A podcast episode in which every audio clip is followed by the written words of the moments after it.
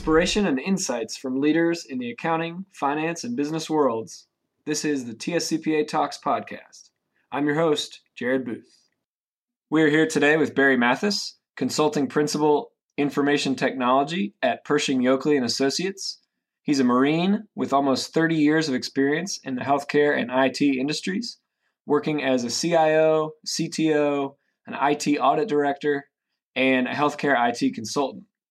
He's also been speaking on related topics for more than 20 years, and he'll be presenting at TSCPA's Healthcare Conference on November 28th and 29th.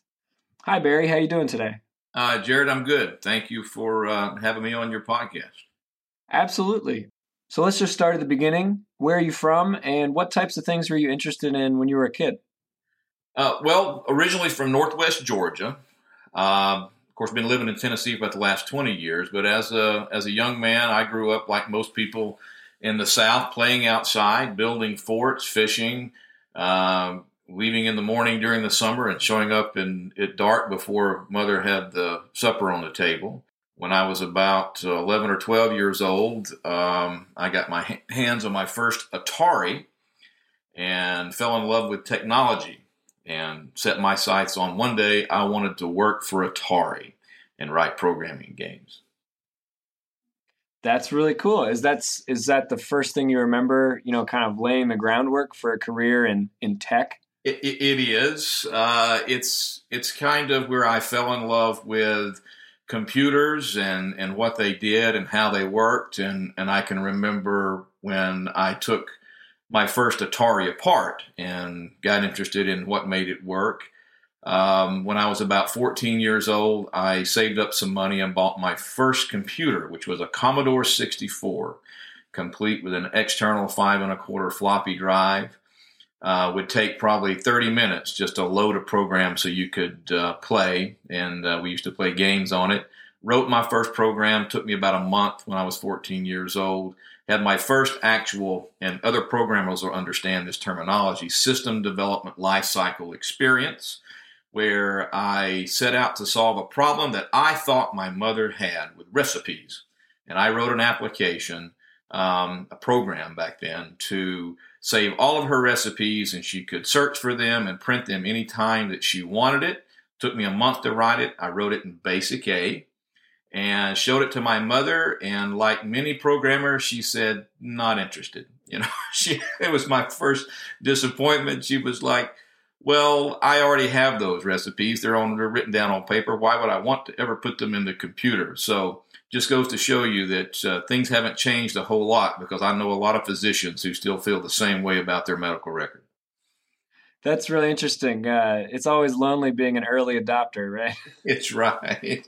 It's right. But that that started my career in in technology and programming, and uh, uh, actually as uh, as a, federal employee with the United States Marine Corps, um, that's what I did.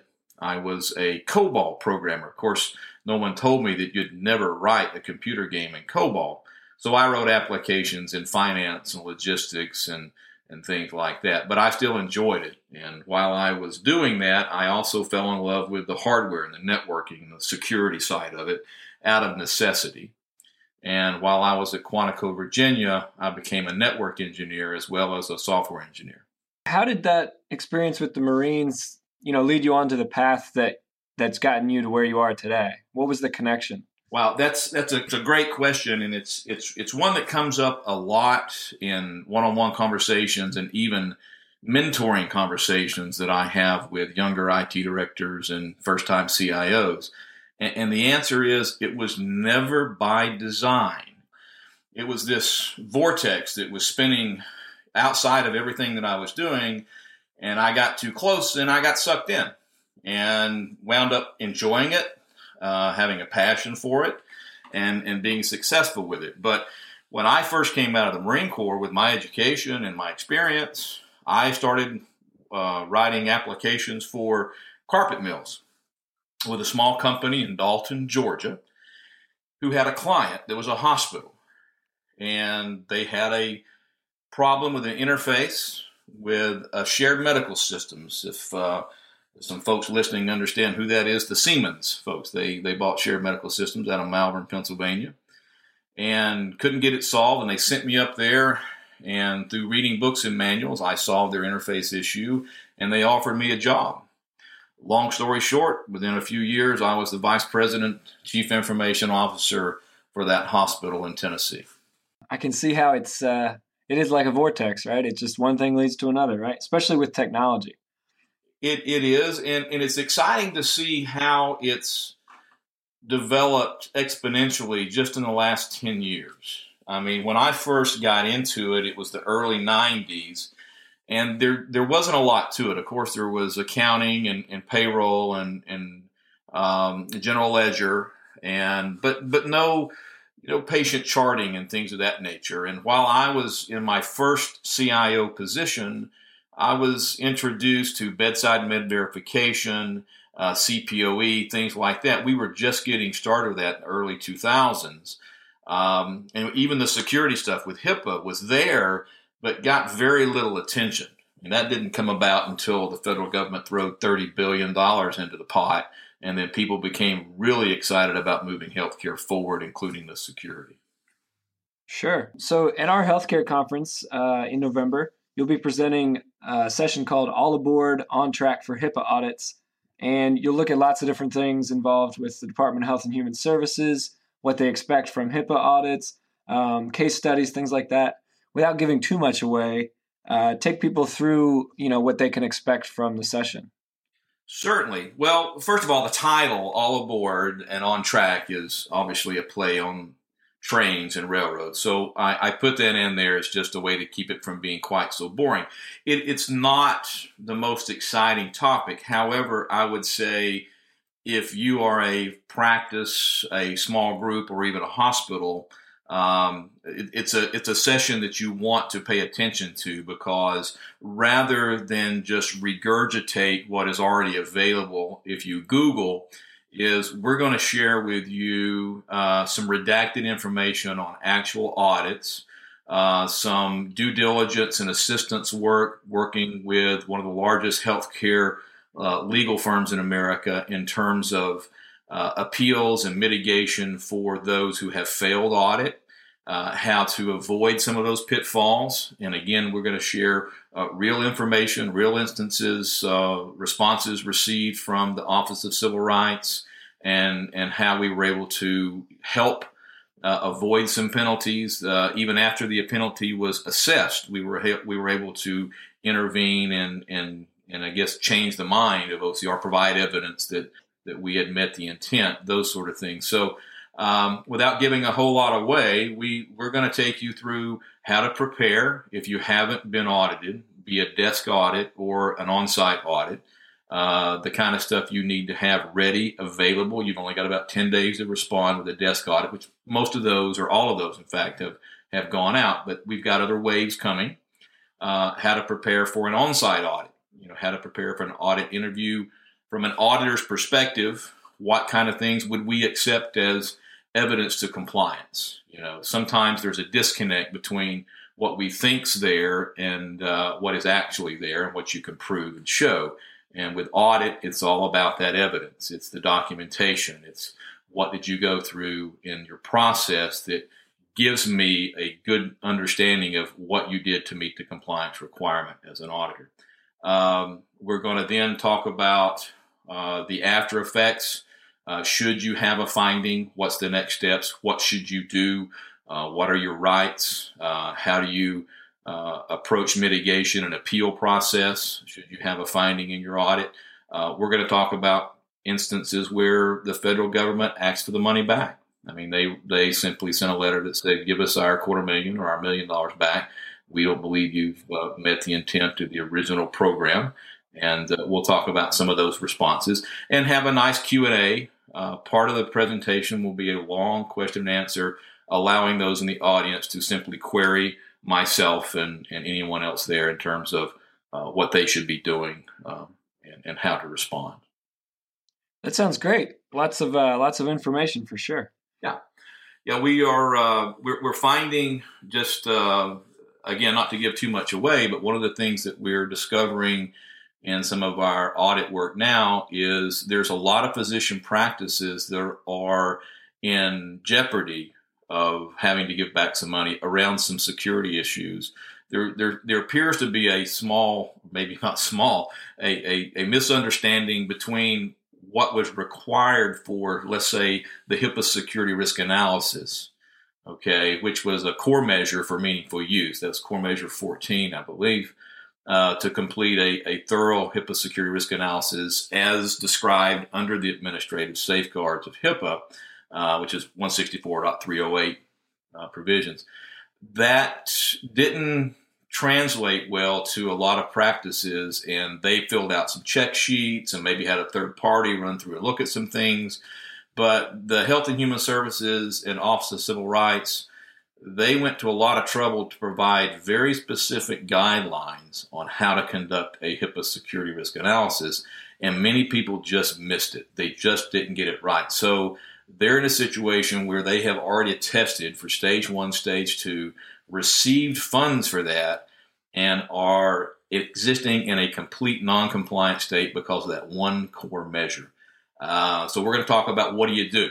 Let's let's say you're one of those practices, or you're that hospital who hasn't done it, uh, uh hasn't completed HIPAA security risk analysis to uh, the standards of OCR and Health Human Services. Uh, what do you do? What's your next step? So we'll we'll talk a bit about that as well. So there's so many things in in healthcare that are fascinating to me. So many new emerging technologies and new trends, um, and one of them is telehealth. So especially in rural areas where hospitals, you know, are pretty few and far between. In your opinion, if if you fast forward a generation or two, will more of our communications with our doctors just be through a, a tablet or a computer or something like that? Well, Jared, that's a, it's a good question. And there's a few things that, that make that um, a, a, bit challenging. I don't know that we're going to quite get to Star Trek anytime soon, uh, but something between paper and Star Trek is certainly where we're at and where we're headed.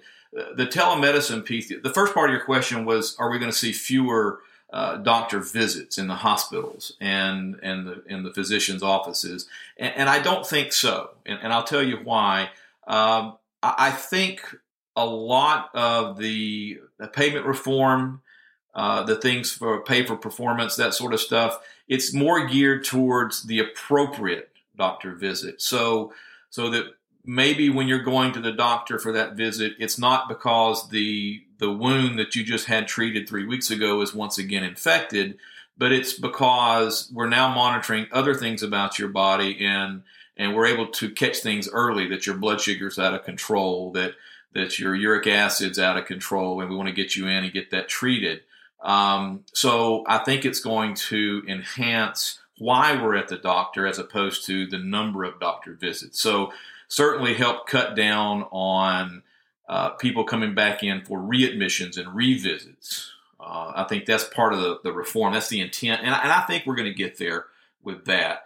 Uh, the technology itself is pretty exciting. Uh, the fact that you can uh, show a video of someone in an emergency room or a critical care unit in a remote hospital and have a physician at a, a neural hospital um, look at that, or any physician qualified to look at that and, and determine if a patient may or may not be having a stroke, and can then, through an electronic order, administer a drug to help with that immediately, saving that patient's life and improving uh, the rest of their life by catching it early. Those are things that we're currently doing, have been doing for a while. It's hard to predict, you know, uh, what type things like that may be available for diagnosis and treatment. I certainly think the fact that that you can take your iPhone today and you can down or your Droid, whatever your choice of operating system, and you can download a an application and uh, along with a case that you put your phone in. On the back of that case, it has metal leads, and you can hold that up against your chest and link to an application that sends an EEG. Okay, that's that's pretty cool. Okay, that you can read an electrocardiogram. Uh, now, is is that accurate to the point of diagnosis? Should you have a small murmur? Probably not, but I would say most physicians that I would talk to say you could certainly see with that if there's a major uh, uh, issue or, or, or, episode going on with with the rhythm of the heart. So it's things like that that I think is exciting about the future, where we will be using our handhelds. We'll be interacting um, from an administrative standpoint with our hospitals and physician clinics through our iPhones and iPads and computers, paying our bills more frequently, uh, getting access to results. Uh, the one thing that we have to keep in mind, and again, that's kind of my area, and that's risk and security, and that is there, there's a, a high level of privacy expectations from consumers when it comes to their healthcare information. Not necessarily just the uh, results of a lab, but most importantly, all of that administrative information it takes to get payment from an insurance company, my address, my social security number, everything that would uh, allow someone to open a credit on my name with a credit card company or another bank. Protecting that information is paramount for consumers, and it's getting more challenging because to scrape that information and sell it on a black market is easier today than it's ever been in the past. So I think that's going to be a major hurdle. So as you're as you have one team of people saying, this is great technology, let's push it out to our consumers so they can interact quickly and more efficiently uh, with the physicians and get faster treatment. You have this security anchor, I'll call it, that's kind of dragging behind it, saying, well, we can do that, but how do we secure it? To me, that's the magic uh, equation. If you can solve that, then you're going to be very successful in terms of producing applications and technologies for consumers. The future, I think, we're headed for is the ability using these remote devices to shop for our healthcare. Uh, that's where I see it. Uh, much like you would shop for a hotel room, much like you would shop for a, a vacation or even a car. Um, I think that two decades from now, or sooner than that, more likely, you'll be able to go to your device, your computer, your iPhone, your Droid, your your tablet, and say, "I I want to get a knee replacement." It comes up and shows you all of the demographic information, all of the public health information on where you might want to get that knee replacement, who's got the best offer, who has the best surgeon, who has ratings from other people. You know, it's it's all of those sort of things. So before you do that elective surgery, you're going to have better access to where and, and how and how much you pay for that. It's really interesting to me. It seems to be true with just about every tech issue. There's always the excitement factor balanced with the scary factor, right? Right. It, it's almost as if, you know, as one goes up, so does the other. So, like you said, yeah, that that magic answer that's going to make everything secure but allow us to still be able to do those exciting new things that's really going to be incredibly important right it is and, and i think the manufacturers who assist third parties in developing these applications those manufacturers being microsoft and and, and apple and, and, and other big companies like that eh, google they're they understand that. So if if you read their white papers and understand what they're doing in healthcare, they want to help with that. They want to provide tools that not only can be used to write applications to give patients better access to their me- medical record and treatment, but they're also embedding security functions. For example, like biometrics, so your thumbprint maybe that's the piece that says who you are on your phone. Now, there's with, with every security function, there's always that person who can circumvent it. But let's face it, it took the FBI what nearly a month to crack an iPhone to get information off. So I, I think there is some hope that in the future that these devices can also act as what we in the industry would call an additional factor for authentication. So I could see the iPhone being that that device or the Droid or whatever that being that device, be it through a retina scan, a thumbprint, uh, or some type of unique identifier that's bio related, can be that device into this proves to you who I am, therefore give me access to what it is I'm looking for through your portal or your application. Sure, sure, absolutely. So Barry, thanks so much for talking with us today. Uh, really appreciated that, and uh, learned a lot of good information. We'll look forward to seeing you in late November. Uh, thank you, Jared. Appreciate the opportunity and uh, looking forward to joining you folks there in Nashville. All right, excellent. This has been the TSCPA Talks podcast. On behalf of the entire TSCPA team, thanks for listening, and we'll talk with you again soon.